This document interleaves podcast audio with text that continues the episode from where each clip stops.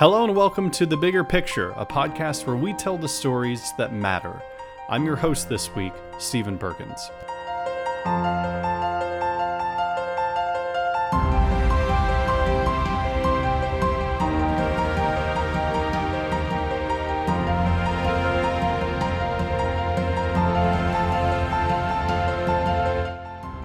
Above all, the two skills that every journalist must have are curiosity and a dedication to capturing their subject.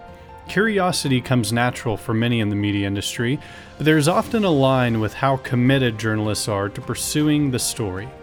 I think the most obvious example of a dedicated journalist are the war zone reporters who literally risk their lives to tell stories from the front lines and in exchange for a good article or segment, they often receive anxiety or PTSD when returning to the safety of the newsroom. But this week's story is about an extraordinary female journalist who put it all on the line to reveal the inner workings of one of the most mysterious of institutions. Nellie Bly was the pen name of Elizabeth Cochran, who was born in 1864. Her father, Michael Cochran, made a considerable living for his family but passed away when Nellie was just six, leaving behind no will and thus no fortune. Nellie would go to the Indiana Normal School where she studied to be a teacher. She wanted to help her now single mother financially, but her schooling was cut short by a lack of tuition funds. Returning to Pittsburgh to live with her mother, Nellie received her first bit of acclaim when she submitted an editorial response under the pseudonym Lonely Orphan Girl in response to an article in the Pittsburgh Dispatch. The article's writer, Erasmus Wilson, published a sexist piece about how women belonged in the home, cooking, cleaning, caring for children, etc. In her rebuttal, Bly shot back, saying, quote, Here would be a good field for believers in women's rights. Let them forego their lecturing and writing and go to work. More work and less talk. Take some girls that have the ability, procure for them situations, start them on their way, and by so doing accomplish more than by years of talking. The paper's editor was impressed by Bly's sharp commentary and hired her as a full time writer, choosing for her the pseudonym that would follow her for her career. Bly's early work followed working women in factories and sweatshops, leading her to often go undercover as a worker in those facilities. She was reassigned to cover more traditional topics for women at the time, such as fashion, culture, and homemaking. But as you can imagine, from such a curious and dedicated reporter, she became increasingly agitated with her assignment. By 1887, Bly made the move from Pittsburgh to New York City and began working for the New York World. Her first major assignment for the paper would end up being the highlight of her investigative journalism career. She was to convince doctors that she was mentally ill in order to gain access into a mental institution for a 10 day study of what goes on inside those facilities. Her editors told her, quote, We do not ask you to go there for the purpose of making sensational revelations. Write up things as you find them, good or bad. Give praise or blame as you think best and the truth all the time. Bly was nervous at first, understandably, and wondered how she would get released after 10 days. I do not know, her editor replied, but we will get you out of there if we have to tell them who you are and for what purpose you fiend insanity. To prepare for her visit, Bly practiced insanity at home as to best convince doctors. From the moment I entered the insane ward on the island, she wrote, I made no attempt to keep up the assumed role of insanity.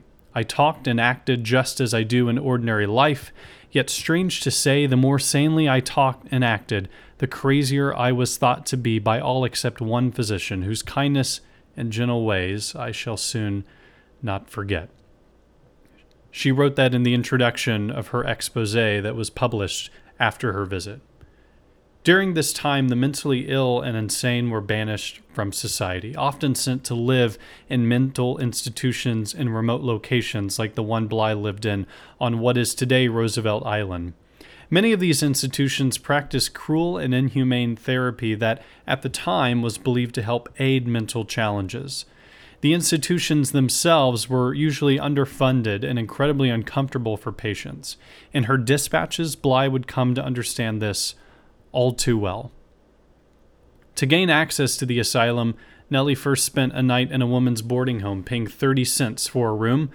During her stay, she unleashed the insanity she had been practicing, causing the other women in the home to fear for their lives.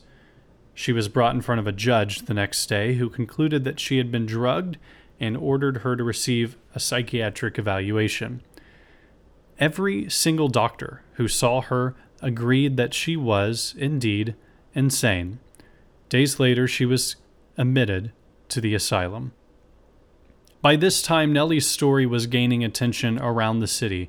Publications and residents alike wondered who this mysterious insane girl was. During the day, she wrote, the pavilion was visited by a number of people who were curious to see the crazy girl. I kept my head covered on the plea of being cold for fear of some of the reporters would recognize me.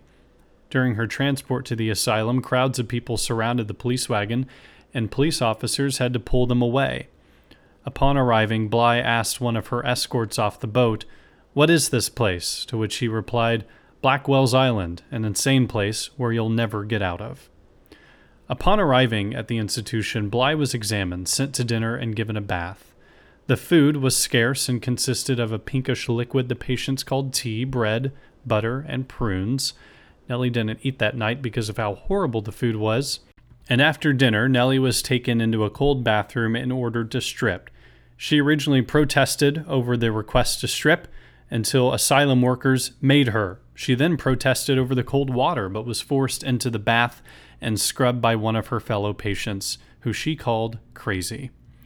She wrote, quote, For once I did look insane. I caught a glance of the indescribable look on the faces of my companions who had witnessed my fate and knew theirs was surely following. Unable to control myself at the absurd picture I presented, I burst into roars of laughter. That night she would be locked in her cold room with barred windows. She wrote of how impossible it would have been to escape, even in the event of a fire or other emergency. Should the building burn, she wrote, the jailers or nurses would never think of releasing their crazy patients. All would be left to roast to death. She wouldn't sleep that night and frankly did not expect to get much rest for the remaining nine days she was to remain there. The following days and nights would be almost unbearable. Bly would document how patients were forced to sit and wait on metal benches with little to no protection from the cold. Meals never got better, and food was often spoiled. Violent patients were tied together with cable ropes connected to an iron cart in which injured or especially harmful patients would be locked in. During walks, patients were not even allowed to enjoy the grass.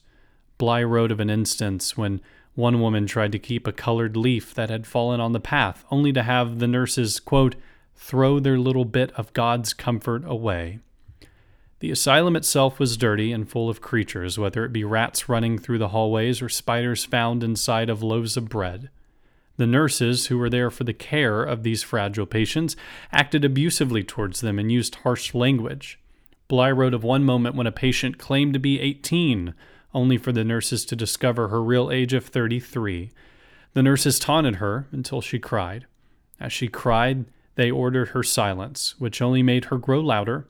They slapped her and knocked her head until finally choking her. Then they dragged her out of the closet, Bly wrote, and I heard her terrified cries hush into smothered ones. After several hours' absence, she returned to the sitting room, and I plainly saw the marks of their fingers on her throat for the entire day. In what is perhaps the most depressing of Bly's observations is the hopelessness that the patients developed. Above a pavilion was a motto that read, While I live, I hope. Bly contended that it should be changed to, He who enters here leaveth hope behind. After several months' confinement, the thoughts of the busy world grow faint, and all the poor prisoners can do is sit and ponder over their hopeless fate, she wrote. I have watched patients stand and gaze longingly towards the city they, in all likelihood, will never enter again. It means liberty and life. It seems so near, and yet heaven is not further from hell. After 10 days in what she described as a human rat trap, Nellie's editors at the New York World revealed to the asylum staff that she was not insane, but undercover and on assignment.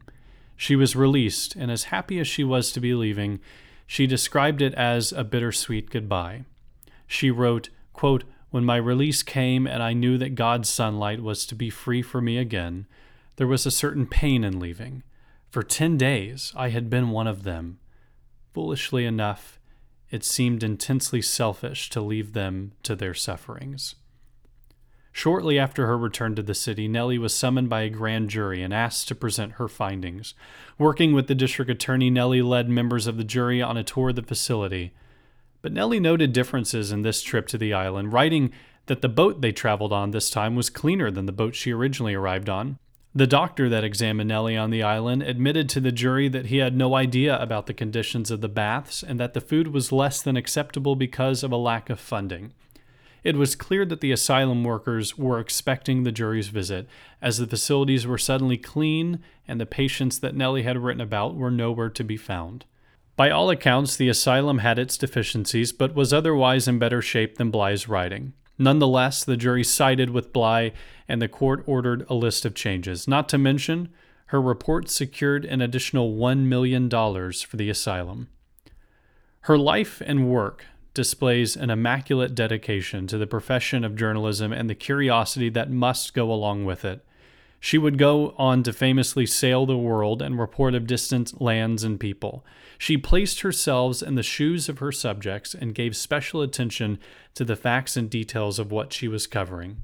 Her writings about the asylum are a must read for anyone interested in investigative journalism or life for the mentally ill at a time when, as a society, we were falling behind in their care and treatment. That's it for this week's episode. I hope you enjoyed the story as much as I enjoyed telling it. If you did, please subscribe to this show on whatever app you use for podcast. You can follow at Outset Network on Twitter, Facebook, and Instagram, and you can view all of our other podcasts by going to outsetnetwork.com. Until next week's episode, thanks for listening.